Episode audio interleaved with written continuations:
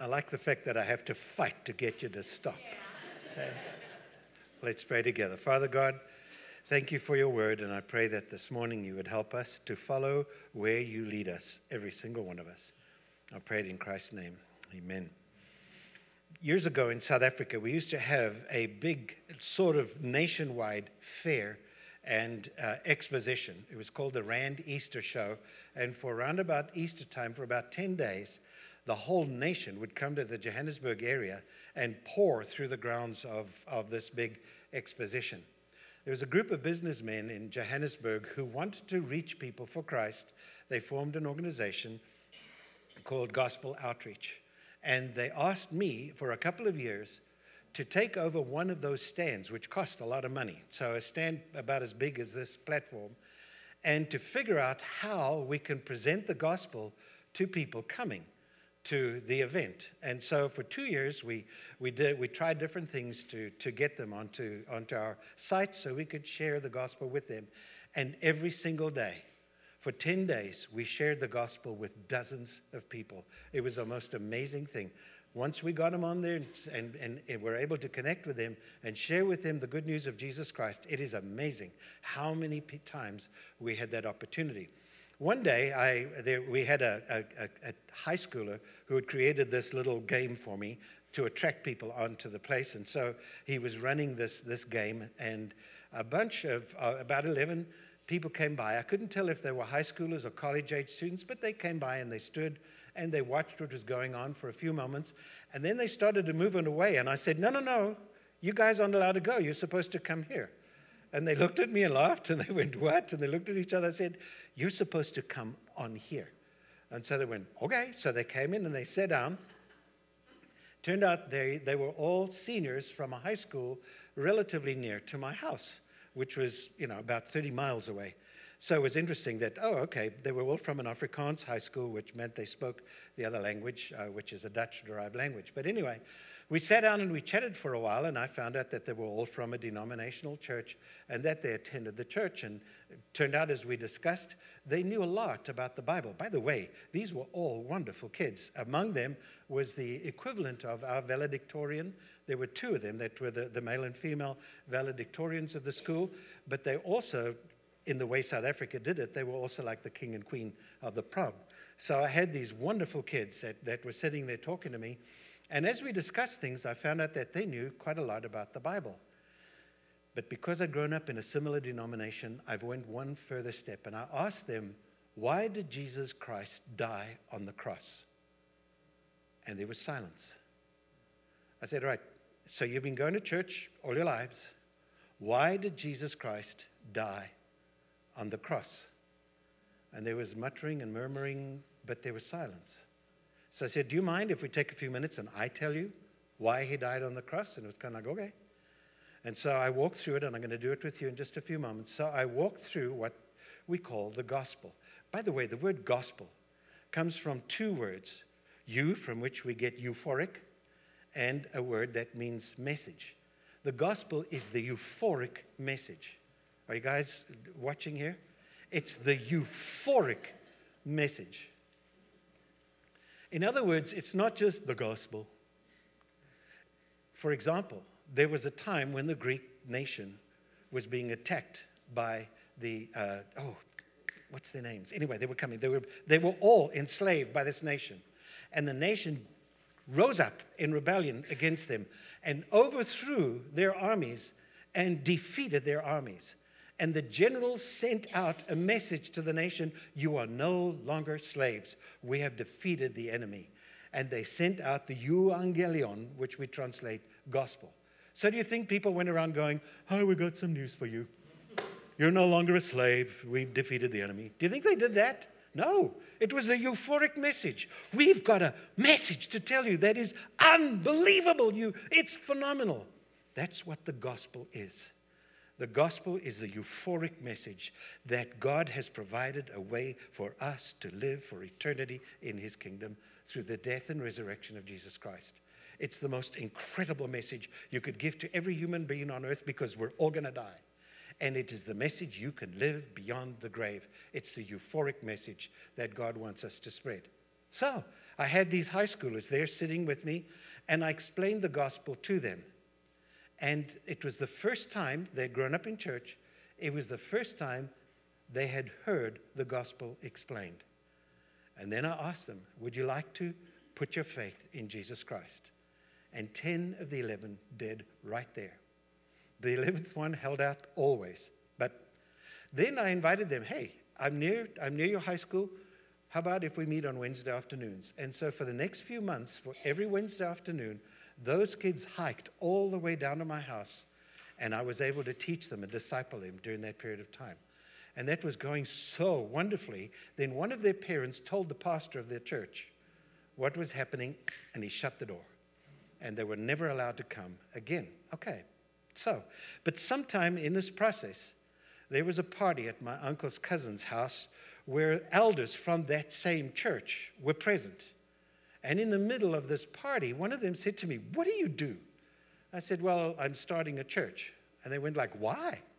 We got plenty of churches. We don't need any more churches. And I said, Well, because there's lots of people who don't believe in Jesus Christ. And they were like, There are? Really? I mean, we're South Africans, we're, we're Christians. Everybody's a Christian. Naturally, if you're a South African, you're born in South Africa, you're a Christian. Does that sound familiar to another country we may know? All right. So they said to me, Well, what do you do? So I explained to them, and I knew where we were going. And so I explained what I do is I, I tell people the gospel and invite them to believe in Jesus Christ. And they said, What? And I said, See, I knew. I knew their theology, I knew the background. I said, All right, so you need to understand that there may be people in your church who've been going to church all their lives who are not Christians. And they went, That's not possible. I said, Yes. So they were baptized. Therefore, they're Christians. And I said, No, they're not. Baptism does not make you a child of God.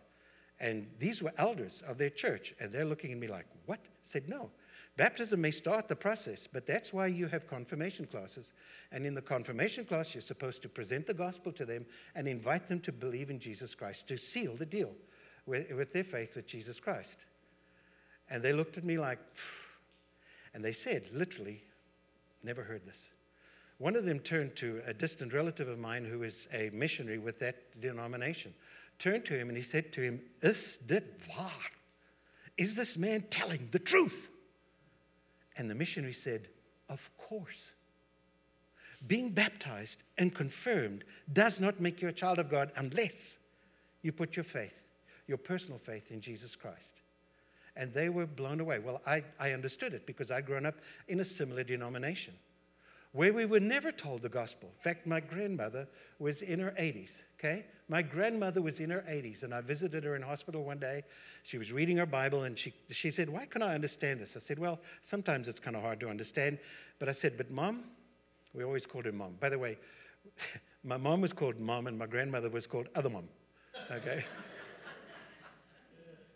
I said, Mom, I'm not sure you know the author of the Bible. And she went, What? I said, Let me tell you. And so I explained the gospel to her.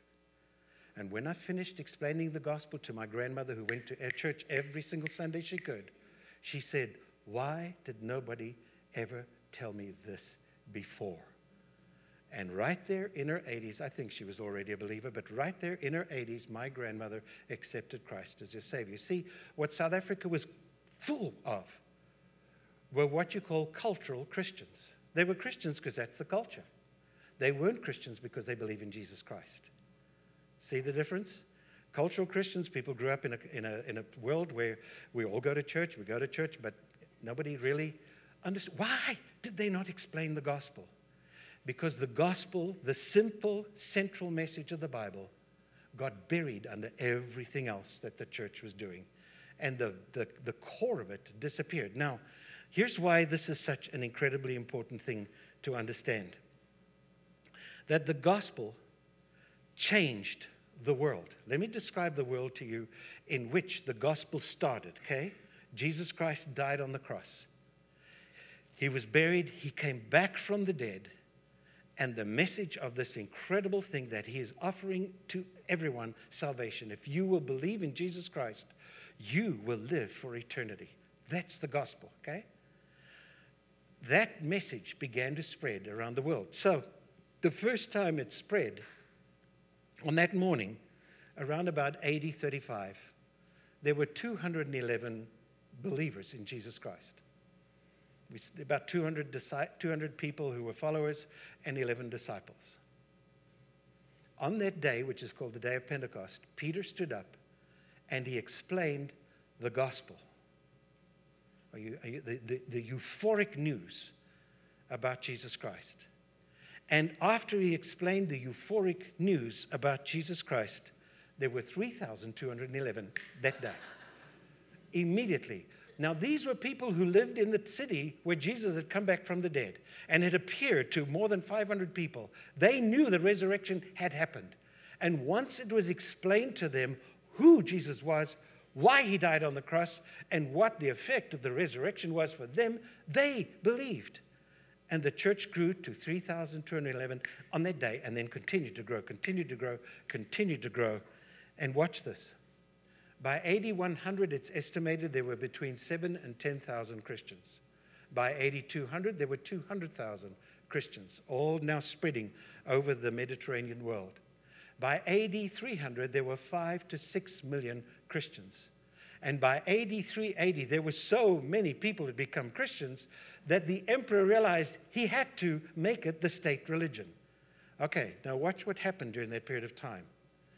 As these people began to spread the gospel and people became believers, the culture around them became furious.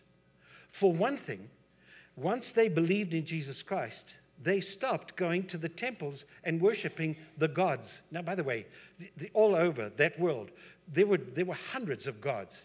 And every single family had several gods. There were national gods, there were international gods, there were gods of their town and gods of their family and particular individual gods. Everybody had all of these gods. Now, they didn't worship their gods saying, Oh, I love you. They worshiped their gods because they were terrified of these gods. They worship their gods because if I don't worship this God, my crop is going to fail. If I don't worship this God, the rain is not going to come. If I don't worship this God, my business is going to fail. If I don't worship this God, I'm going to get sick. And so they worship the gods in order to placate the gods, to keep them happy, in order that the gods wouldn't attack them. Are you with me there? But as the gospel began to spread, people believed in Jesus Christ as their only God. And so here's Raymond. He believes in Jesus Christ. And his family starts to worship. They're worshiping this, this, this demon, this God, and they're worshiping their idols. And Raymond goes, I can't do that anymore.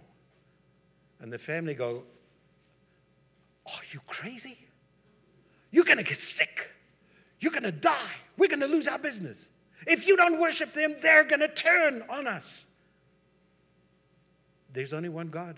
His name is Jesus and I'm going to worship him only. And so they got ostracized. They got persecuted. By the way, there were people, artisans, who made little idols for people, these little wooden and stone and metal idols, and sold them. And it was a major part of the economy. When people worshiped the idols, they would go to the temples and they would bring money. And they would buy the, the, the little idols. And so it was an enormous part of the economy. And we read in the book of Acts, something happened really quickly that as more and more people become followers of Jesus Christ, they quit going to the temples. They quit taking their money there. They quit buying the little idols and stuff like that. So much so that the economy took a big dip. And so people turned on Christians. You, in fact, they called them atheists. they called them atheists because they didn't believe in all these gods. And as a result, the persecution started to grow, and some of them were persecuted to the point of death. Okay? They were forced to run for their lives in many cases, scattered all over. When James writes to these people in his letter, he calls them the diaspora. They're scattered because of the persecution that's happening from their, their, their, their, their family and from the towns they're living in. And many of them died. They gave their lives for belief in Jesus Christ. Okay, now hang on to that. Because a lot of people say, but, but, but go to the 700s and you'll find that Islam grew like crazy all over the world. Do you know how Islam grew? Islam grew at the point of a sword. You convert, or I'm going to kill you. You convert, I'm going to kill you. You convert, or I'm going to kill you. All right. So people went, yeah, all right, I'll believe. Okay? Christians died not because they were taking the sword, but because they were willing to say, I'm sorry, I do believe in Jesus Christ. So that's one thing that happened. Another thing that was starting to happen is that the way that women and children were treated started to change. See, in the Roman world, there was one group of people who were required to remain monogamous, faithful to their marriages the wives. The men were not required to be monogamous. It was a normal thing that men could have mistresses, they could go to prostitutes, they could have sex with anybody they wanted to. There was total freedom there. But as the gospel began to spread and as the word of God started to be taught, the men were taught if you're married, you have to keep sex within your marriage only. During that period of time, women and children, boys and girls, were abused all of the time. And over those 400 years, the culture began to change. There was another thing that happened family had children, women got pregnant, had a baby. The father would decide whether to keep the baby or not. And if the father decided not to keep the baby, the baby was taken to the trash dump and thrown on the dump so that wild animals could eat it, or somebody might come along that can use a slave. And so somebody can come along and do this. Now, this was a normal part of the culture, okay? It wasn't that people were horrified at it, the Jews were, and the Christians wouldn't, were, were against it. But you see what was happening? That babies were being thrown away. And over 400 years, the culture changed. That no longer were they throwing babies away because babies were inconvenient. Do you know of another world where that might be happening right now? Uh huh. You with me there? Are you getting a picture of what this culture was like during that time? It was a very bloodthirsty culture. We've all seen gladiator movies. That stuff really happened. That stuff really did happen.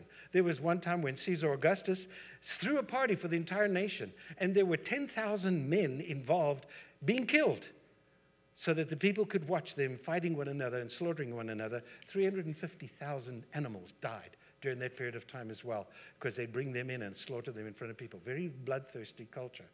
So that's the culture into which the church was birthed. And as the church was birthed, it began to grow and grow and grow and to change the culture. Here's why they proclaimed the gospel. The Spirit of God was at work, obviously, moving through the people. There was persecution. And notice this it was because of and in spite of persecution.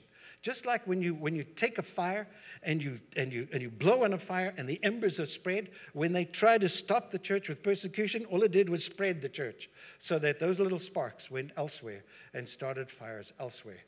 And so the Roman government tried everything they could and the local governments to stop the spread of the church, and instead it kept on growing.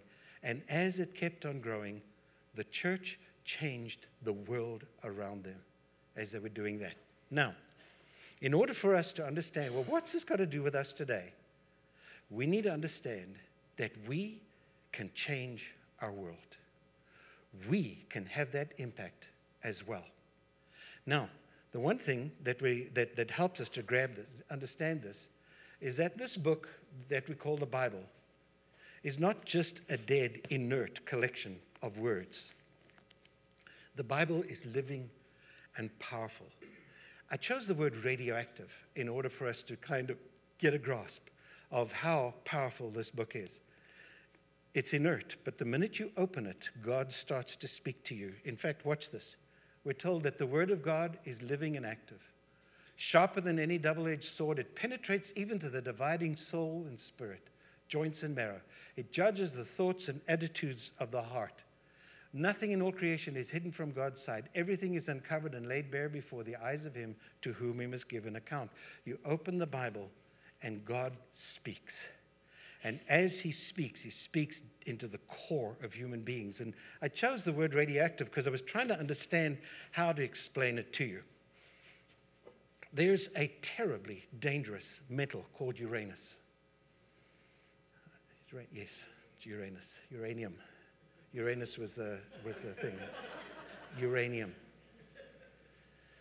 A piece of uranium this big, if you hold it in your hand, will kill you by tomorrow. It is so loaded with radioactivity.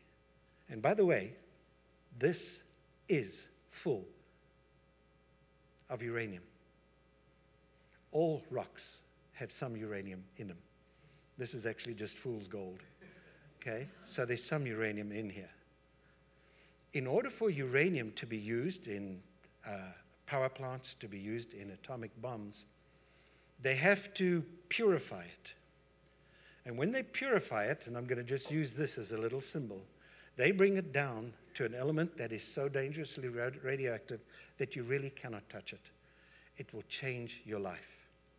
And if the Bible is radioactive, the gospel is this. The gospel is that core. The gospel is what changed the world. How do I know that? All right, so the gospel is the Bible's radioactive core. Listen to what James says. He says, Don't be deceived, my dear brothers. Every good and perfect gift is from above, coming down from the Father of the heavenly lights, who does not change like shifting shadows. James will often take a thought that's come up to this point and then he switches to another port, point. And the point he's making here, and we've been studying this, that tests come our way in life in order to strengthen our faith in God. And if we respond to them wrong, they can become a trial to temptation, a, a temptation to sin. But the tests come our way to strengthen our cult. And he says, and understand that God pours down every good thing upon us. The best thing that he's poured down upon us is this He chose to give us birth through the word of truth, that we might be a kind of first fruits of all he created. The birth he's speaking about is spiritual birth. We are born spiritually dead, every single one of us. We are born physically. We're morally alive. We're, we have a, a soul, but we're spiritually dead. But the moment you believe in Jesus Christ, and He Himself said it, you're born again. You gain this new life. And that message is the gospel. Notice this we've been born again through the word of truth. It was the spreading of this incredible message that started the process of changing the Roman world. In fact, it changed the whole world. There are ways that we think today that came from that transformation that would never have happened had the gospel not been presented and carried out. Now you go, well, how do you know it was the gospel? because when the gospel went out, they didn't have the Bible. Are you with me there? They didn't have the Bible. They did have the Old Testament. And this is a, this is a Hebrew Bible. And of course, in those days, it wasn't a codex like this, it was a scroll. But this was available in the world. But you didn't find a Bible, an Old Testament, in everybody's home. There were very, very few of them. And they were kept in synagogues and they were guarded. Now they were rolled, opened up, and taught but for the Jewish believers and most of these people, that's what they had. And many of them knew a lot of the scriptures, okay? That's why it could begin to grow like crazy. But that was not enough. The Jews always had the Bible, didn't change the world. Not at all. In fact, the Jews kept to themselves and only worshiped one God, but they didn't mess with other people. So they were left alone. So the Jews were isolated from that. It was the gospel that began to change the world the good news about Jesus Christ. And notice what it does for us, first of all. He chose to give us birth through the word of truth that we might become a kind of first fruits of all he created. You know what the first fruits were? Was when they worshiped God, they would take the best of the crop and they would bring it and they would worship God with the best of the crop. If you believed in Jesus Christ, you may be uncomfortable knowing this, but you're the cream of the crop. We're the ultimate creation of God. For six days, God created. And He didn't create again until the first person believed in Jesus Christ. And when that first person believed in Jesus Christ, a new creation came into existence. And from then on, God has been building a whole new race, a new creation of people who responded to the, the gospel of Jesus Christ. How do we know that it's the gospel he's talking about? Paul says, and you also were included in Christ when you heard the word of truth. Same thing the gospel of your salvation. In other words, this gospel is what transforms us into God's pinnacle of his creation. This gospel is what saves us from hell. This gospel is what starts us on the process of becoming more and more like Jesus.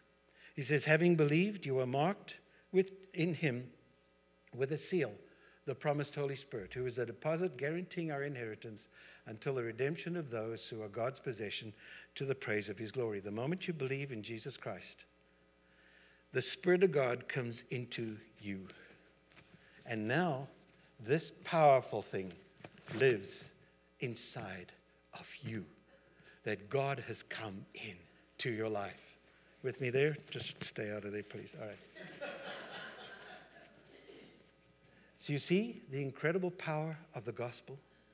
That when people explain who Jesus is, what he did, and they believe in him, their lives are transformed. They become part of God's pinnacle of creation. They become saved from hell, saved from death, and they become people who have got the Spirit of God living inside of them. That's why Paul says, For I'm not ashamed of the gospel, because it is the power of God that brings salvation to everyone who believes, first to the Jew, then to the Gentile.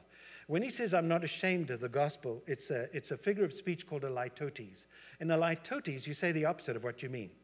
He would actually be saying, I am so proud of the gospel. I'm so excited about the, this euphoric message because it is what brings salvation to everyone, no matter what race you are, Jew, Gentile, you become followers of Jesus Christ. You become God's children as a result of this. Maybe he said, I'm not ashamed, is because people tried to shut him up. They tried to get him to stop. Are you kidding? A man came back from the dead? Oh, please. How can you believe in that? Are you kidding that if you believe in him, you've got to change your life? You've got to stop being sexually promiscuous. You've got to stop worshiping other gods. You've got to stop being bloodthirsty. You've got to change these things. Are you telling me that's ridiculous? Stop spreading this. They did everything they could to stop this message spreading. And Paul says, I'm not ashamed of it because I have the thing that saves the lives of human beings, of individuals. What is the gospel? Here it is. For I received what I passed on to you as of first importance by the way, first importance means primary. This is the top of it. That Christ died for our sins according to the scriptures, that he was buried, that he was raised on the third day according to the scriptures. When Jesus died on that cross, God took your sin and mine, transferred it to him, and he was punished in our place.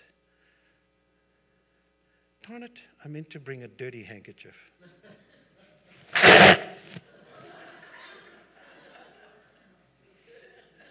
When God created us, He created us that we could live in relationship with Him. But we rebelled against Him. And when we rebelled against Him, we covered ourselves with sin. But God loves us. And so what He did, what He sent, He came down to earth as a person. And when Jesus died on the cross, He took the filth of our sin away from us and was punished in our place. And after He was punished, He said, It's done. It's completely finished but there's more. So you see, Jesus himself is righteous. Jesus himself is completely holy. And when we believe in Jesus Christ, now notice my fist is turned away. If I turn and believe in Jesus Christ, God can forgive my sins because they've already been punished. But He does something else. He brings the righteousness of Jesus Christ and gives it to us. So that from the moment you believe in Jesus Christ, when God looks at you, he sees you in Jesus Christ. Isn't that amazing? That's how we can become children of God because God is able to do that for us. I'll pick my handkerchief up before I leave. Okay, now. Paul says this is of most significance that Christ died for our sins according to the scriptures, that he was buried, proved he was dead that he was raised on the third day according to the scriptures. He came back from the dead. No one else has ever done that. Muhammad is still in his grave, okay? He's still there. He never came back. Mary Baker Eddy, still in her grave. Joseph Smith, still in his grave. The Buddha, still in his grave. All of these religious leaders died and they're still in their grave. What's his name? Louis Farrakhan. He says, I'm the Savior. He's getting old. He's going to die soon. And after he dies, we'll go stand and go, okay, Louis, come on back. he won't. Jesus died and came back from the, the grave to give us this is the euphoric message everlasting life if we believe in him. And then he appeared to Peter and then to the 12. And after that, he appeared to more than 500 of the brothers at the same time, most of whom were still living, though some have fallen asleep. Notice he says, You don't have to believe me, go ask them. There were hundreds of people who saw the resurrection. Then he appeared to James, the brother of Jesus, who wrote this letter, then to all the apostles, and last of all, Paul says, He appeared to me also as to one abnormally born.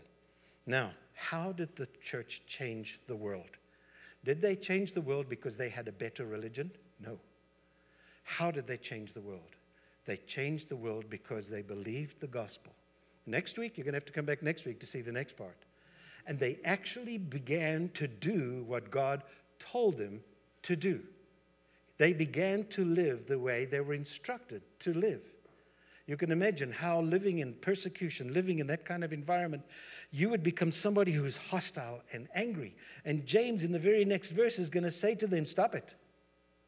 Stop with all of your anger. And you go, Yeah, right. How am I going to do that? He's going to teach us because the Word of God gives you the power and the ability to do it. The Word and the Spirit are intertwined, by the way. That's next week. But do you get the point that the thing that changed the world was the euphoric message of Jesus Christ that you can live again? you can live for eternity. So I have some questions to ask myself. Am I a believer in Jesus Christ? Or am I just a cultural Christian? Whoa. Okay? That's a question to ask ourselves about ourselves and to listen very carefully to ask ourselves about our family members and friends. Because often we go, well, they go to church. I could wear tires and drink gasoline and sleep in my garage. That'll never, t- that'll never turn me into a car. Going to church does not turn you into a child of God. The way you become born again and saved is by believing in Jesus Christ. And when you hear the gospel, you take it to yourself and you believe in it. My family grew up in a church that never, ever taught them the gospel.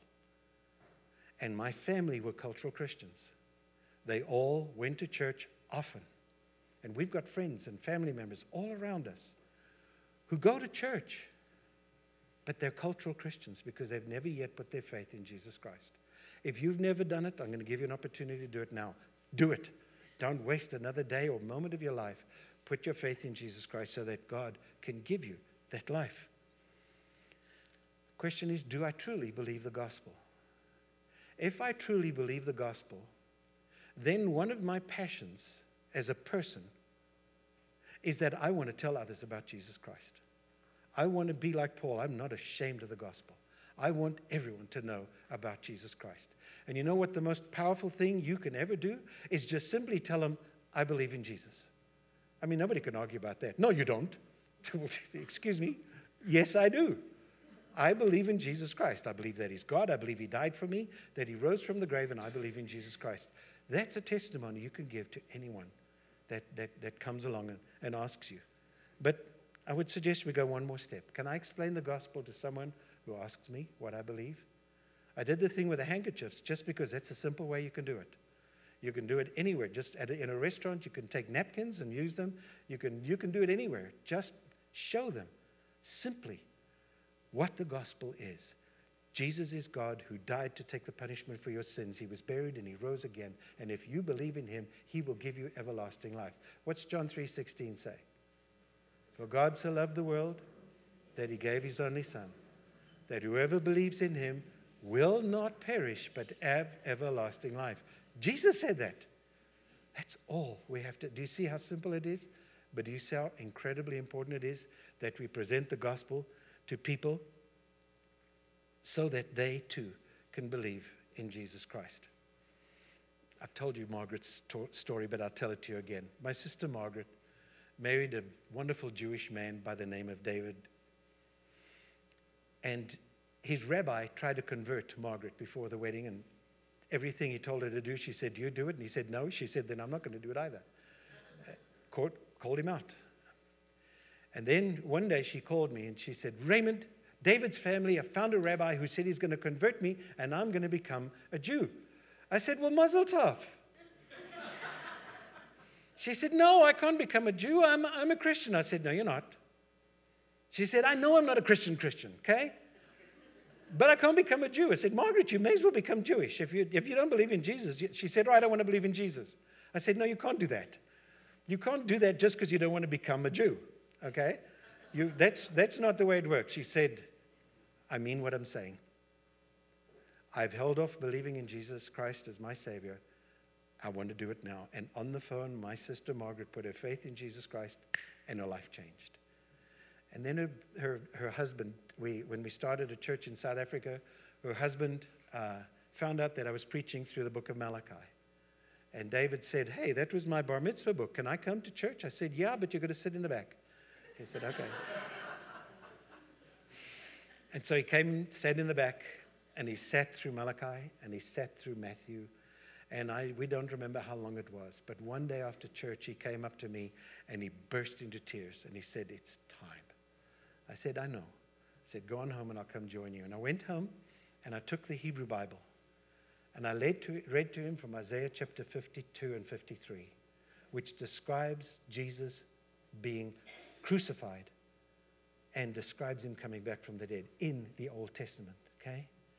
When I said to him, David, where's this from? He said, must be in the New Testament. I said, nope. It's Old Testament, David.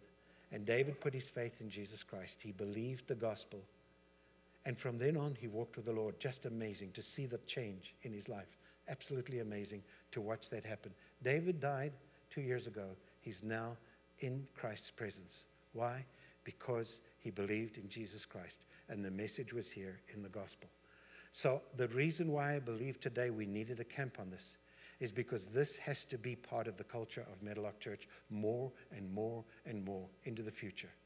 That we truly believe the gospel and that we do everything we can to spread the gospel. I want to encourage you if you've got family members and friends who are cultural, uh, cultural Christians, invite them to come.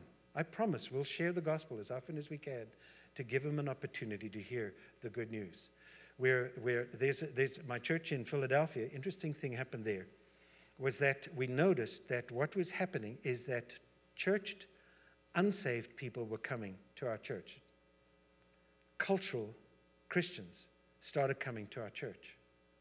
And they thought they were safe. Oh, this is just a nice church. I'll go to church. But they heard the gospel and they heard the word of God and they came, became followers of Jesus Christ. It was so wonderful to baptize them, guys. I'm trying to talk Larry into letting me build a pool here, okay? So we can baptize people. Would you please give me a reason, okay? So that we have way more people coming and, and doing that. Paul says, I'm not ashamed of the gospel because it's the power of God for the salvation of everyone who believes. Let's pray together. And it may be that up until now, you've just been a cultural Christian, that you've never yet said yes to Jesus Christ. Understand that the people back in James's day, in the early days of the church, that's all they had. That's the message that they believed.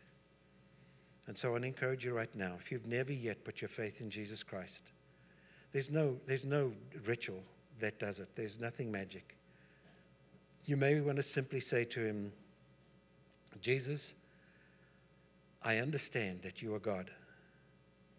I understand that you died to take the punishment for my sins. And I understand that if I believe in you, you will give me the gift of everlasting life. And so, right now, Jesus, I believe in you. I put my trust in you, no longer in me. I resign as God of my life. I want you to become my God. And stay in prayer with your eyes closed and your heads down. If you prayed that for the first time ever, would you look up at me and keep looking until our eyes meet? Because the Bible says you're now a baby Christian. And you, just like babies need to be cared for, you need to be cared for. And if you need more information, do the same. Just look up at me and keep looking till our eyes meet, just so that I know you need some more information.